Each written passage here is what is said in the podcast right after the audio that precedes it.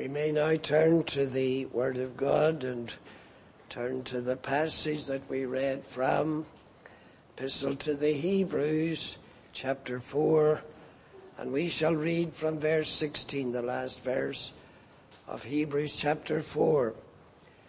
Let us therefore come boldly unto the throne of grace, that we may obtain mercy and find grace to help in time of need.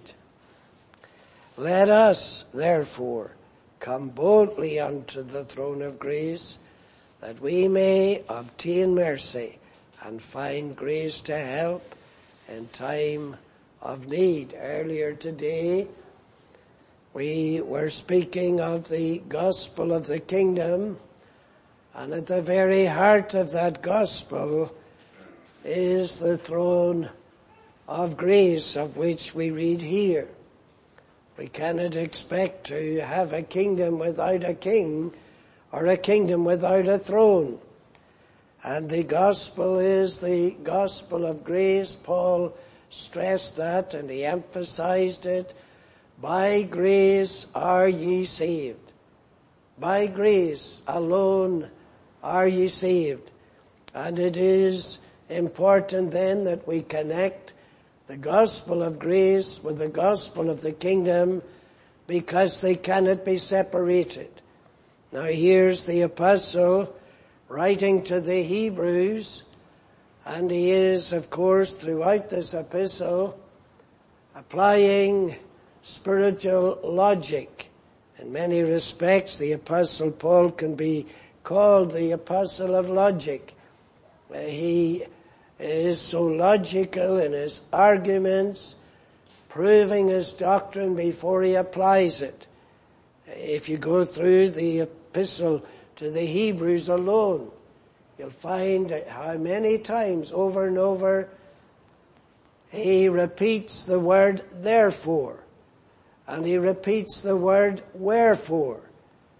I think you'll find it 27 times in this epistle he uses these expressions with others, of course, in addition, but he is using spiritual logic to prove to these Hebrews their privileges that they ought to enjoy, how much they had in Christ Jesus, how much they had in the promises of the gospel. And here he is encouraging them to come boldly to the throne of grace. And he tells them why they are to come, that they might obtain mercy and that they might find grace to help in time of need. But you'll notice that word, let us, therefore. There's good reason. Let us Therefore, you see down through this chapter on its own, it begins verse 1, let us therefore fear. We have good reason to fear. Uh, verse 6, seeing therefore it remaineth that some must enter in. Verse 9, there remaineth therefore a rest to the people of God. And if you follow him through, you'll see that he says this because he has just previously proven the point. He has produced the evidence to confirm what he's saying. Verse 11, let us labor therefore to enter into uh, rest and so on. And now he says, let us therefore come boldly to the throne of grace uh, he is encouraging those to whom he writes to come to God's throne. Now if we go back in the Old Testament to the prophecy of Isaiah, we have the prophet Isaiah telling us of his experience in the year that King Uzziah died. He said, I saw the Lord high and lifted up he saw the Lord enthroned. He heard the angels uh, speaking with reverence of the holiness of God and the vision that he had of God's glory and God's throne and the majesty of the Lord himself as we find in John's gospel it is a reference to the Son of God, to God the Savior. He said, woe is me. I am a man of unclean lips. And why is he speaking this way? For mine eyes have seen the Lord. Mine eyes have seen the Lord. Now no more did Isaiah see the Lord's uh, glory in all its fullness any more than Moses did. But he saw sufficient of it that it made him quake. And he said, woe is me. I am undone. Why is he feeling this way? Why is he feeling uh, what it means they're undone is he's as it were falling apart. It's as though he feels he cannot stay, he cannot remain in the presence of God. The majesty of God is so overwhelming that he feels he can't survive it. now here, we have the apostle speaking very differently. He's not inviting men to come so that they might tremble, so that they might feel they are being undone, that they might think of themselves in the way that Isaiah did. No, he says, let us therefore Come boldly, come with confidence, not come with trembling, but come with assurance, come with confidence to the throne of grace. now he's not speaking of a different throne. He's speaking of the same throne that Isaiah spoke about. But he says it is a welcoming throne.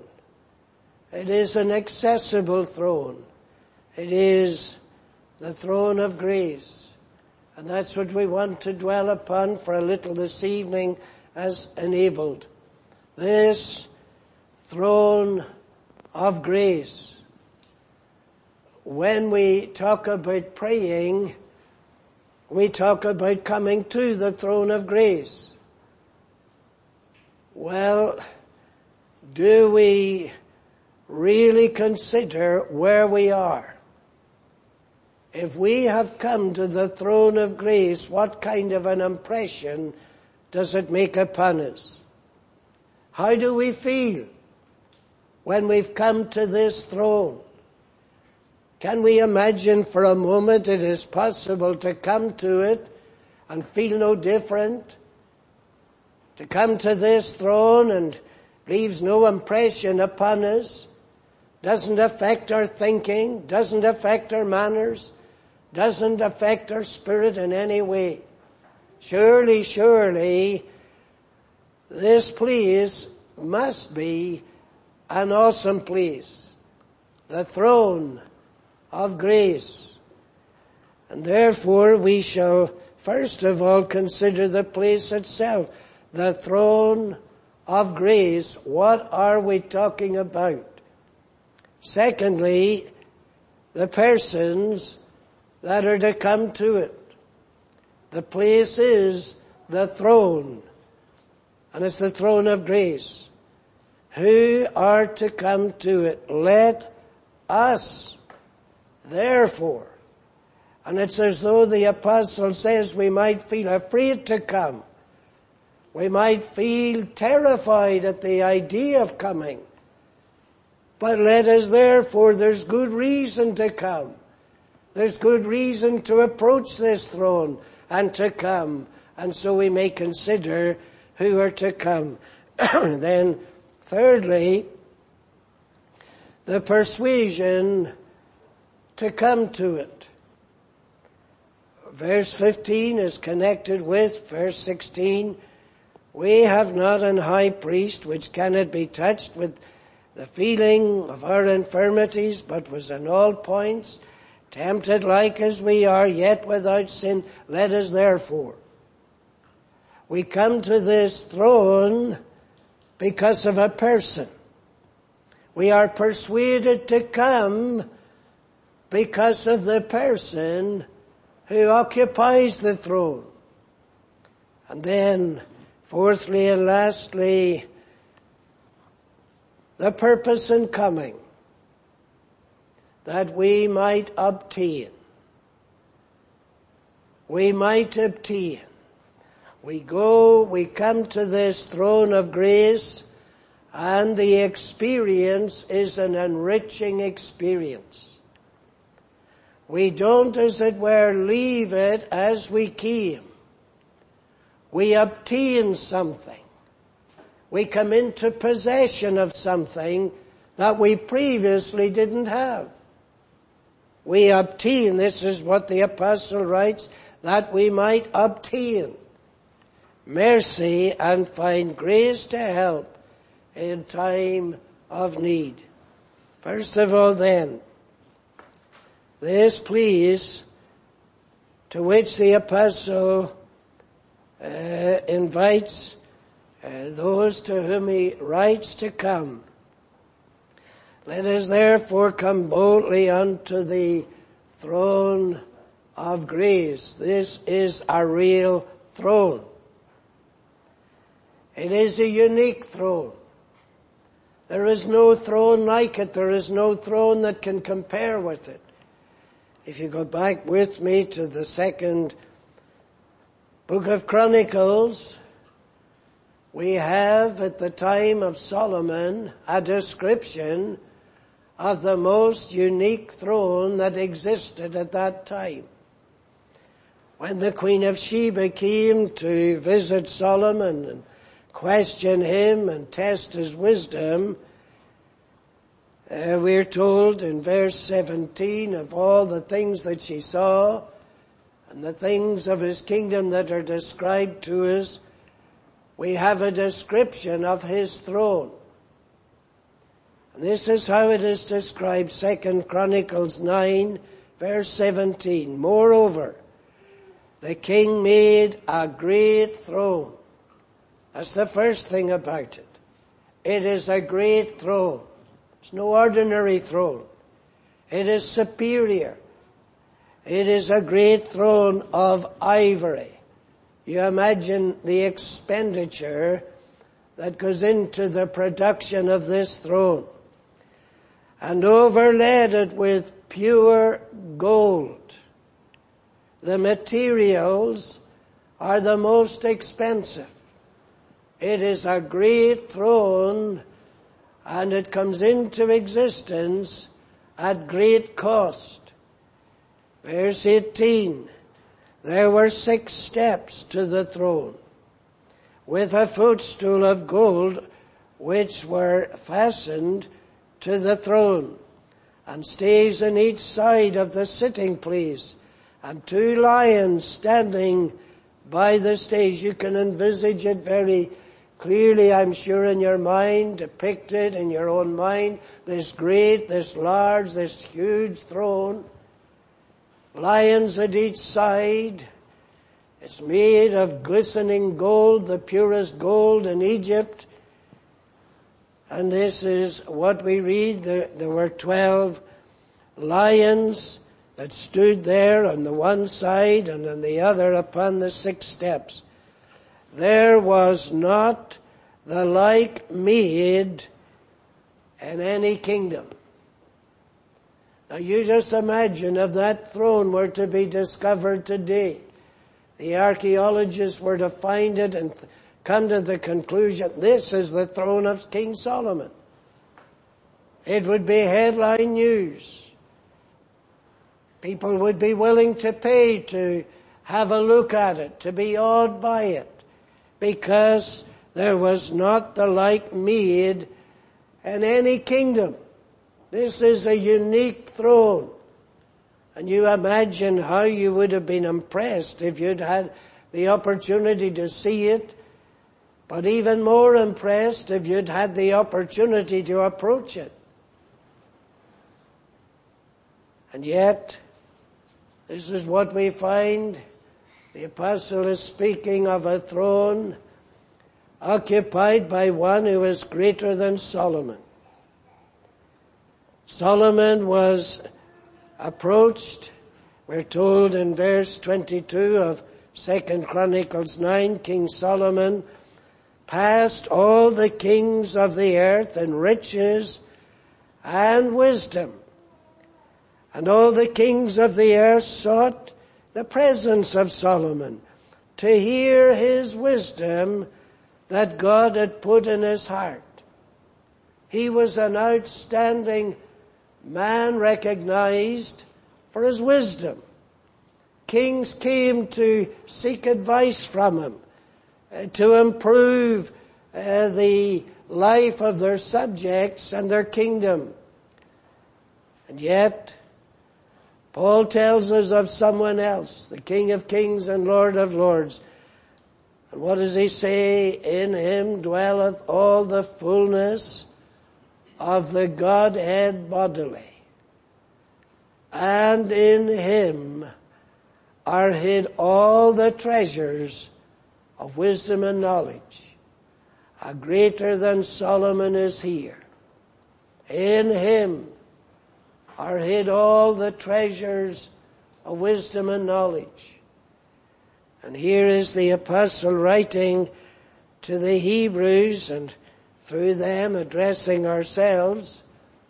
And he is calling on us to come to a throne that outshines in every respect the greatest throne that was known in the world, the ancient world of Solomon and David and the kings of Israel and the kings of Judah and all the Gentile kings. And they came to this throne, what for? To be simply awed by it. No, they came seeking wisdom, seeking instruction, seeking knowledge. It wasn't the throne itself that they came to. It wasn't an empty throne. It wasn't just a spectacular throne that they would examine and uh, be awed by its splendor. No, it was because that throne was occupied by Solomon and they were seeking unto him. They came to it because of his renown for wisdom. Now the throne that we're talking about here is a unique throne, more unique than that of Solomon. Because it is occupied by one in whom are hid all the treasures of wisdom and knowledge. And don't you think that you and I would feel very privileged to be able to approach such a throne? You think of ancient times and when kings or their ambassadors would come from foreign lands, they might well prostrate themselves before the throne of Solomon. When Queen, the Queen of Sheba came, she didn't come empty handed. We're told of all the precious stones and all the gold that she brought to Solomon. She would never think of coming to him empty handed.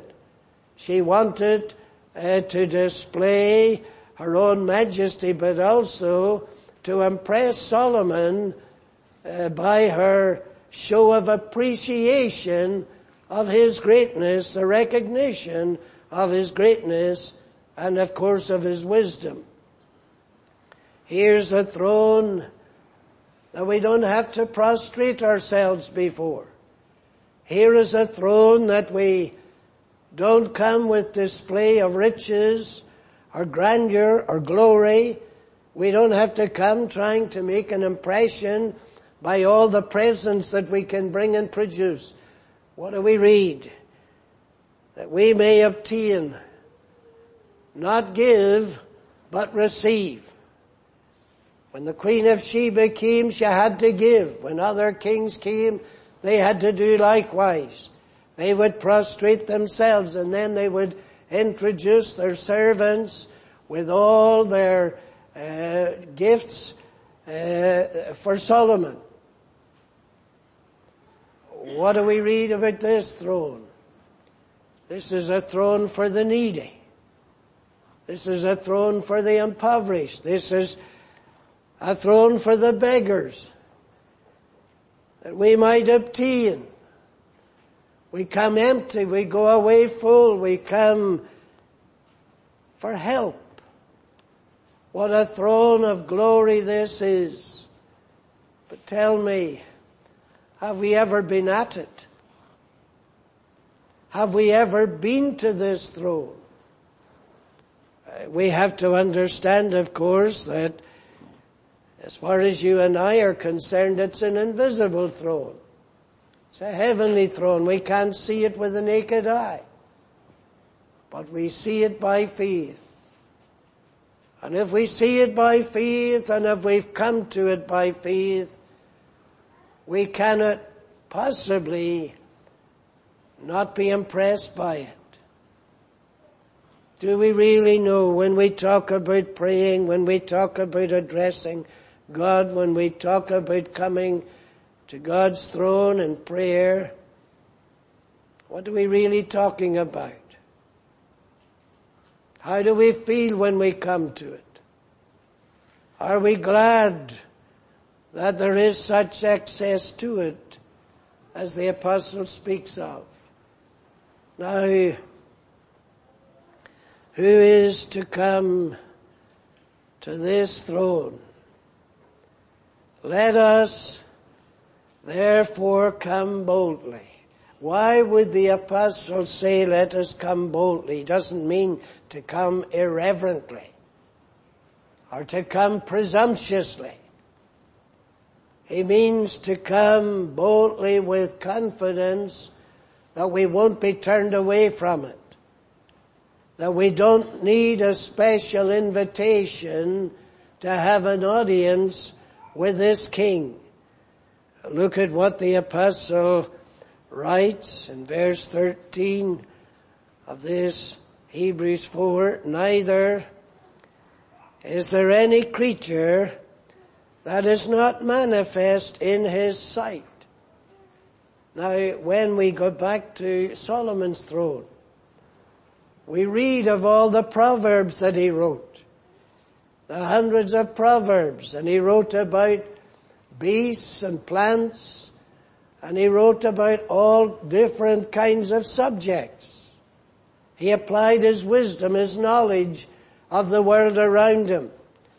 And uh, when we come to the book of Ecclesiastes, Solomon experimented with all kinds of actions and various types of lifestyle, seeking wisdom, seeking to learn experientially. And he knew so much, and that's why other kings came to him because they thought, well, he knows more than we do. He has far more real knowledge, experiential knowledge of the subjects that we will go and hear uh, from him about. Look at what we have here. Neither is there any creature that is not manifest in his sight, not even Solomon. Not even Solomon with all his wisdom has this degree of wisdom and knowledge. Neither is there any creature that is not manifest in his sight, but all things all things, there's nothing excluded. All things are naked and opened unto the eyes of him with whom we have to do. With whom we have to do. I remember some years ago uh, when Tony Blair was the Prime Minister of uh, the United Kingdom that he had a press officer or one who uh, spoke for him, uh, and uh, once he was asked because there was some issue at the time, and his press officer was asked something about Tony Blair's religious beliefs, something to that effect. And he immediately responded, we don't do religion. Of course, he was an atheist, claiming to be an atheist, and he wasn't interested in religion, and he wasn't interested in the Prime Minister's religion either. Uh, Tony Blair, of course, changed and be, joined the Church of Rome after he resigned or after he was Prime Minister. His wife, of course, was an ardent Roman Catholic. But anyway, this is what he was saying. We don't do God here. And sadly, that's the attitude of so many politicians today and those who are supportive of their uh, work. We don't do God. We're not interested in God. We don't take anything to do with God. Well, look at what the apostle writes to you and I. Neither is there any creature that is not manifest in his sight. There's no one, no creature anywhere, however tiny or however large, no creature that is not manifest in his sight. I tell you, God knows of creatures that not even the microscope or the telescope uh, can uh, see.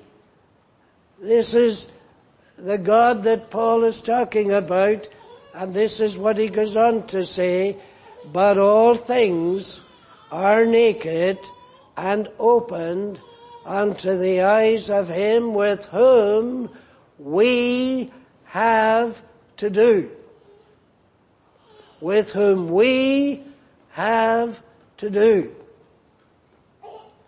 People may think to themselves, young people please, get this fixed in your mind. There is no escaping from the one with whom we have to do. And the day is coming when multitudes who would take nothing to do with God. We don't do God. We don't want God in our thoughts. We don't waste our time with God. The day will come when they will discover this is the God with whom we have to do whether we like it or not. We have to do with Him and He has to do with us. And when the day comes and the books are opened and every one of us are judged, out of those things that are written in those books, what discoveries there will be. When men will think, and women will think, and young people will think, I thought that was a secret. I thought my parents didn't know anything about it. I thought my neighbors would never know anything of this. Lo and behold, when the books are opened, God knew about it. God has a record of it. Nothing has escaped him. He has it all preserved and record. And now I have to do with this God. Now I have to do with God as my judge. I never came to the throne of grace. I mocked it. I despised it. I wasn't interested in grace because I didn't think I needed grace. Now I need mercy. But there isn't any. The access is closed to the throne of grace and now I'm before the throne of judgment. And now I have to do with the God of eternity my creator, my sustainer, the eyes of him, the piercing eyes, the searching eyes of him with whom we have to do. How many tonight think they've nothing, I've not, I take nothing to do with God. I take nothing to do with the gospel. I take nothing to do with the Bible. I take nothing to do with church and religious people. They're not my company. Well, here's the apostle saying, we have to do with God whether we like it or not. Dear young people, get this fixed in your mind that you have to do with God all the time. You cannot escape from Him. And that's why it's important to learn to seek first the kingdom of God and His righteousness. It is important to know and to remember and to think about it. Thy God, seest me. And Psalm 139 we have there the psalmist speaking that even before he was fully formed in the womb, God knew him. That's the kind of knowledge God has. Before ever he was fully formed as a little infant in his mother's womb, God knew what he was creating. And he was creating it in the way that he did for a purpose. And this is what here we are told the God with whom we have to do. What a God that has provided such a throne as this. The God with whom we have to do right now. The God with whom we have to do in time the God with whom we have to do in a present day of salvation. Now is the accepted time. Behold, now is the day of salvation. There is present access to the throne of grace. And who is it for? It's for those who are in need. Now, You'll see there's no limitation put here upon the kind of need that the apostle is talking about. That we may obtain mercy and find grace to help in time of need. Now who here this evening is without need? How often we talk about our needs. We feel our needs. What do we do with them? Do we try to carry on looking after our own concerns, dealing with our own needs, turning to friends or neighbors or families. This is my need. Can you help me? Can you give me advice? How many dismiss this place of refuge and this place that is provided by the God with whom we have to do? My dear friend, how blessed a God is this that we have to do with. God who would provide such a place of refuge, such a place of grace, such a place of mercy. It's those who need mercy. It's those who need grace. It's those who are in need. The psalmist was saying, I am poor and needy. But he goes on to say, but the Lord thinketh upon me. And for the poor and needy soul, He has provided access to the very throne where there's mercy and grace to be had. Now then, what advice can any preacher with this word before him, what advice can he give to anyone other than this? Come boldly to this great provision that God with whom we have to do doesn't do with us what justice requires. God doesn't do with us what our sins require, the God with whom we have to do. If he were to deal with his injustice, we would perish. If he were to deal with us as we deserve, where would, where would we be other than in a lost eternity? The God with whom we have to do is providing this place that we might come to it. But in verse 14, the apostle goes on, seeing then, you can see the logic again, seeing then, we have, those are precious, precious words, those two little words. Seeing then, we have. Have you read that? Have you looked at what you have? A child of God. A poor sinner.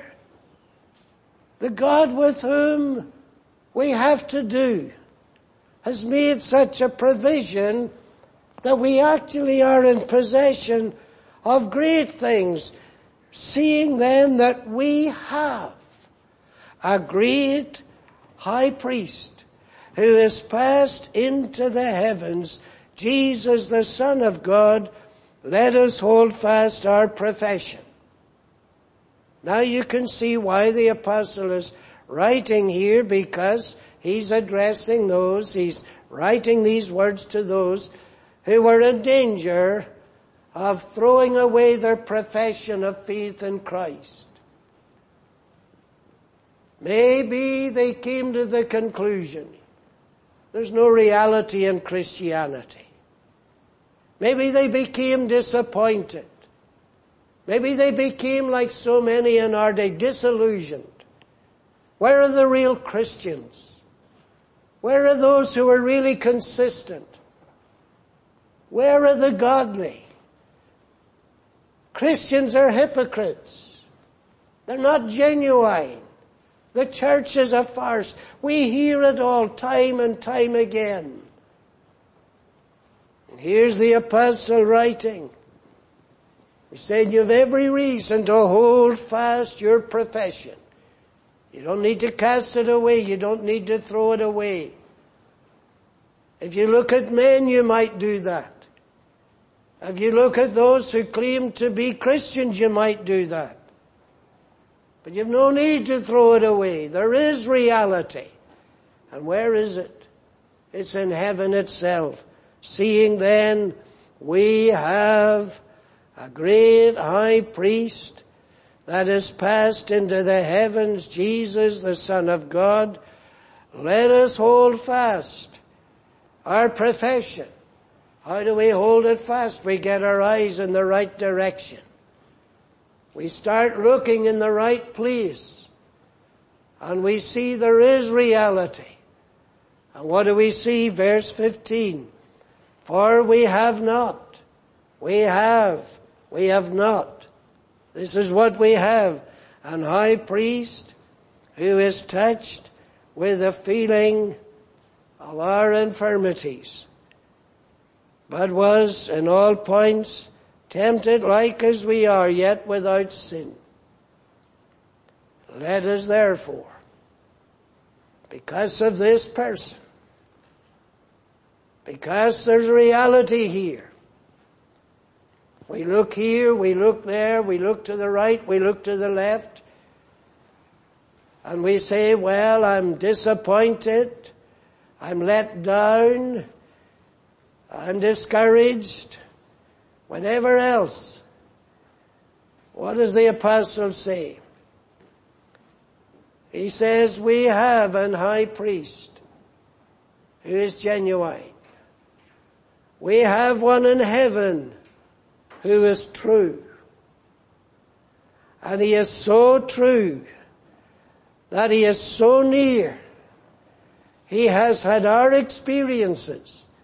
He is one who is actually touched with a feeling of our infirmities. When we have infirmities, He understands them. Why? Because He's the God with whom we have to do. He takes to do with us. And He knows everything about us. Absolutely everything. And uh, we have, in the very presence of God, we have a great high priest that has passed into the heavens. When do we get disappointed? When do we get discouraged? When we don't look into the heavens. We might look into the church. We might look into the congregation. We might look in among God's people. And we think to ourselves, I'm giving up.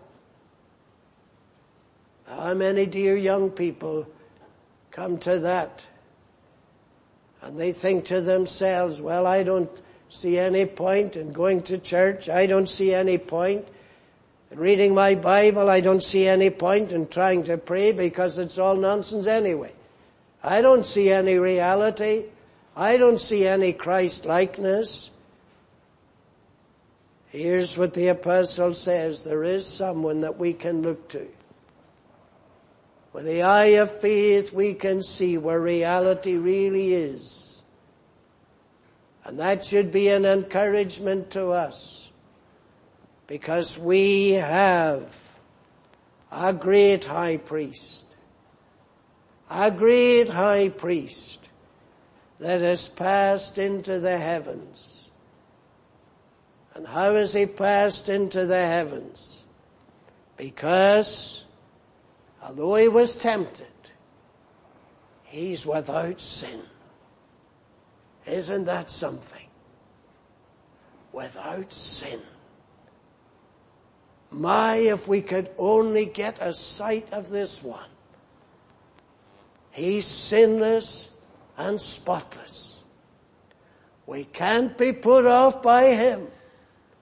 We can't be discouraged we can't say, well, I'm throwing up my profession because there's no reality. Here there is. Here we see the spotless, sinless, innocent, holy Lamb of God that taketh away the sin of the world. And I do believe that sometimes that is one of the problems that is so difficult to deal with. Dear young people, learn this.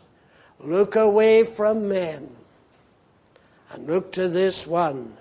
And therefore, Paul says, let us therefore, let us therefore not throw up our profession, but let us come to the throne of grace that we might obtain mercy and that we might find grace to help in time of need because there is one. And you can't find any fault with him. You can't point the finger at him. You can't say I'm discouraged because of him. You can't say I'm disappointed because of him. No, no. Let us come because of him. And uh, you will see in the epistle to the Hebrews at the very beginning of the epistle in the first chapter and in verse 8 of that chapter, the Father is speaking to His Son when He comes into the world, and what does He say? Unto the Son He saith, Thy throne, O God, is forever and ever a scepter of righteousness is the scepter of thy kingdom. This throne that we're talking about is a throne that lasts. It's a throne that endures. Solomon's throne, great though it was, we don't know where it is today. Uh, we cannot come to it. But here is a throne and we can come to it because it still remains. It's steadfast and unmovable. But we are encouraged to come because of the great high priest which, as we are told here, he cannot be uh, touched, or the priest, uh, we have not an high priest who cannot be touched. We'd have no reason to come. If we came to the throne of this one, this priestly king after the order of Melchizedek, we might think, well, he doesn't understand me. He can't feel for me. He can't enter into my experience. There's no point in me coming to this great king, to this great throne. Who am I? I'm in straits. I'm in need. I'm poor. I've nothing to bring. Dare I come? Will he understand even one word of me? Will he even have any feeling for me? Or will I come to be completely misunderstood?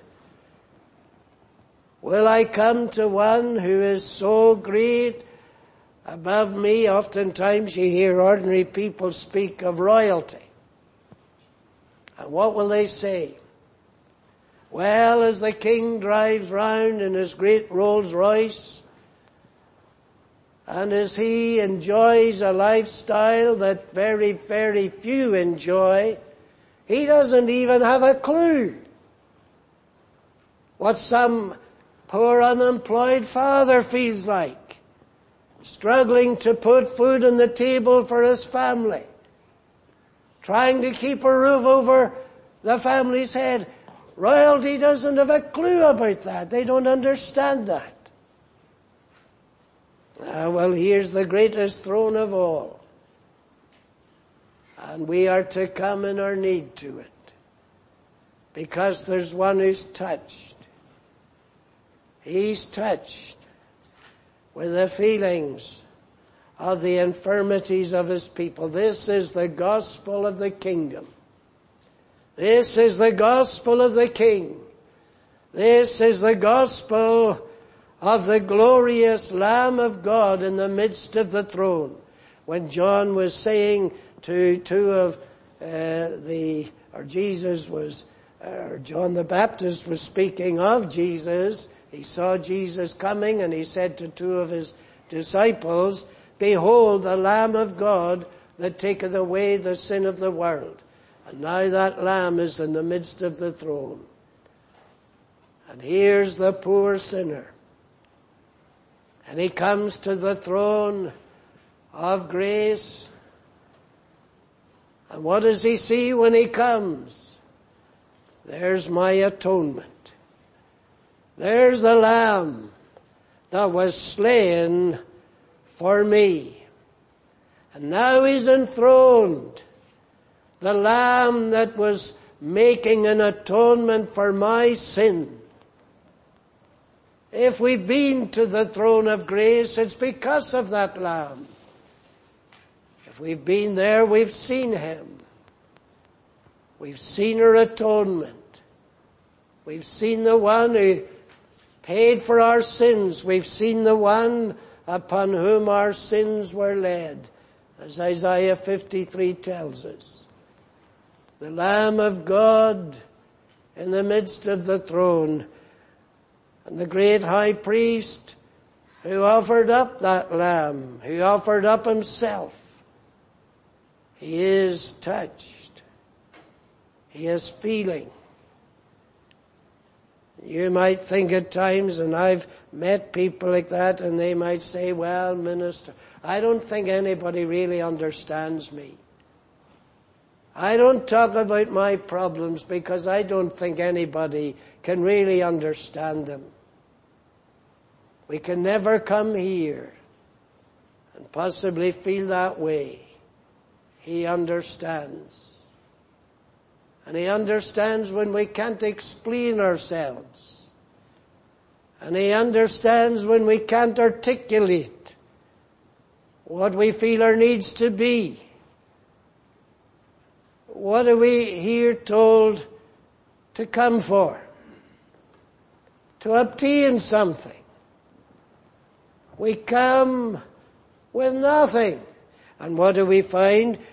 Here we come to the throne that we might obtain mercy and find grace to help in time of need. Isn't it interesting? The apostle who writes this epistle wrote on another occasion of his own experience. And he went to the throne of grace. And he found grace. And he discovered the value of grace because he went to the throne of grace about a thorn in his flesh. About the messenger of Satan to buffet him. Now he took that to the throne of grace. Where else could he go? He was in need. And he felt his need. And he wanted rid of the thorn in the flesh. And surely, surely when he comes, he's writing, do you think the apostle didn't know what he was writing about, that he wrote to others and lacked experience of what he was writing?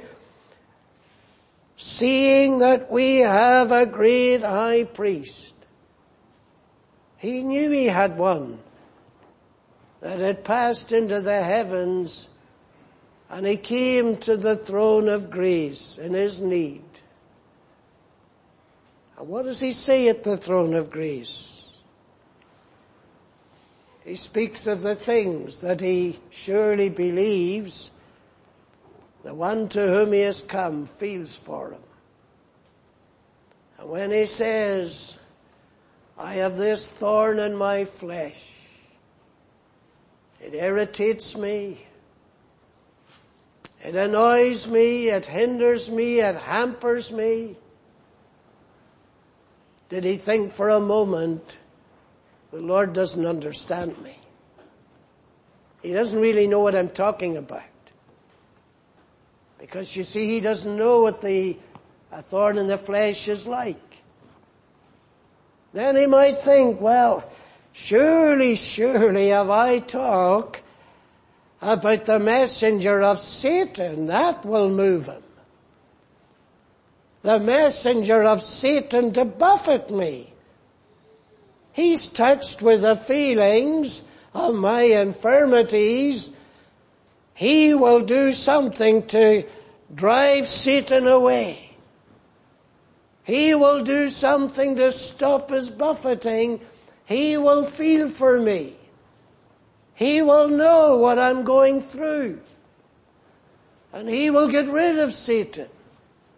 And he will remove the thorn in the flesh because he feels for me. Is that what happened? The one who felt for the apostle as no one else could feel and the one who understood his experience as no one else possibly could. He reminded Paul of something. You're at the throne of grace, Paul. And you'll obtain grace here. You mightn't, re- you mightn't re- obtain deliverance and relief from the thorn in the flesh. But this is the throne of grace. And you will obtain grace, Paul. Because I feel for you. And I understand you.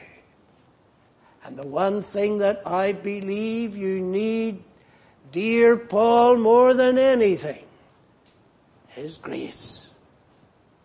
And you'll go here from the throne valuing grace as you've never done before. Do we value grace? Or do we value peace of mind? Do we value comfort in life? Do we value relief from all troubles? Is that how we are? And do we think, well, the Lord isn't very sympathetic with me? If he was sympathetic and if he understood, he'd send the relief I've been crying for for weeks and months and years. but it's the throne of grace. And when we come to the throne of grace, that's where we obtain grace. We may obtain mercy and find grace to help in time of need. Is there anything, my dear friend, that you think you need more tonight than the grace that the apostle is speaking about? Oh, you say I need light. I need more understanding. I need more conviction of sin. I need more of this and I need more of that. We have a great high priest who knows, who understands. And what does he give? It's grace. The God with whom we have to do. How do you view him this evening? How do you understand him?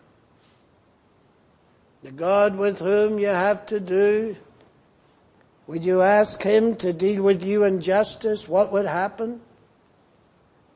The God with whom you have to do? Would you dare to ask Him to deal with you as you deserve? What would happen? The God with whom we have to do has provided access to the throne and which is the Lamb of God that taketh away the sin of the world, now exalted and glorified. And the God with whom you have to do this evening has provided a place for such as yourself in your need. Let me ask you something. Why would you not come to it? Why would you not come here? You're given encouragement. Let us therefore come boldly. There's nothing to be afraid of. You don't think, well, when I get more light, then I'll come. I'll have something to give, to present to God. It's for the needy.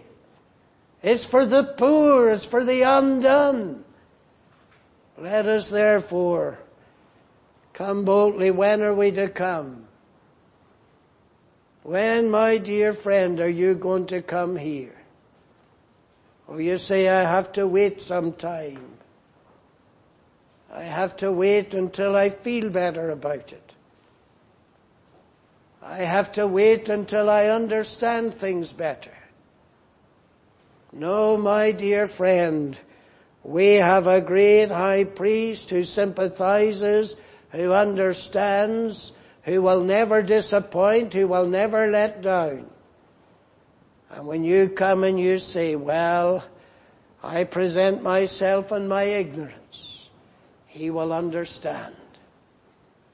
When you come and say, well, here I am, I have nothing. Plain and simply, I have nothing. I don't have understanding. I don't have knowledge. I don't even have the conviction that I think I ought to have. He understands. Just tell him you're empty. Tell him you're poor. Tell him you're ignorant. He will understand. The God with whom we have to do. Here's what He's provided. The day will come when we will still have to do with Him. And if we reject and we turn away from the throne of grace, we will meet a throne of judgment. We will meet a throne of judgment. And the God with whom we have to do will judge righteously. And the God with whom we have to do if we have rejected this great high priest with a heart for sinners. That's what he's there for. We have. Do we understand the wonder of that, the marvel of that? We have. We have. He's ours. He's wholly ours. Every part of it is ours. If we're trusting in Christ, we have. He belongs to me. Christ is mine. 100% of Him. He's mine. Isn't that something to encourage us to come to the throne of grace? Because there we meet with a friend. There we meet with someone who knows, who understands, who has a heart. For those who come in their impoverished, undone state and condition, my dear friend, the God with whom we have to do is the thrice holy God. The God with whom we have to do is God our Creator. The God with whom we have to do is the God to whom we're accountable. The God with whom we have to do is the God that we're going to answer to. But the God with whom we have to do has provided a place where there's mercy to be found even for the chief of sinners. The God with whom we have to do is extending His grace to us. What we have to do is come. Come by faith and receive it and obtain it because of the one who has entered into the heavens, who has passed into the heavens you and I are not in heaven yet. But we already have our possession there. You ever thought of that? You think, well, I'm not in heaven yet. Be blessed to be there. We've already got something. Something of a outstanding value. We have a great high priest that is passed into the heavens when last did you visit the heavens? That you might see Him and value Him and praise Him and love Him. Let us therefore come boldly unto the throne of grace that we might obtain mercy and find grace to help in time of need. What a blessed invitation at the conclusion of another Sabbath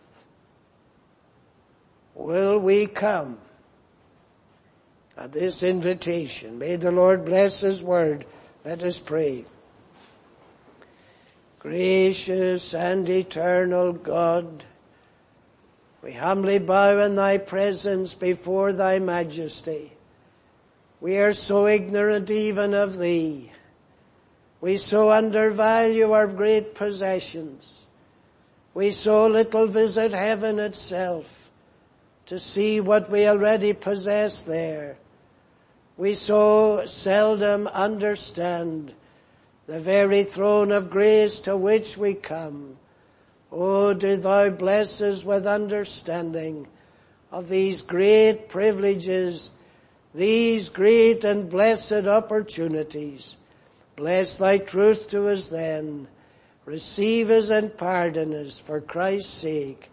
Amen.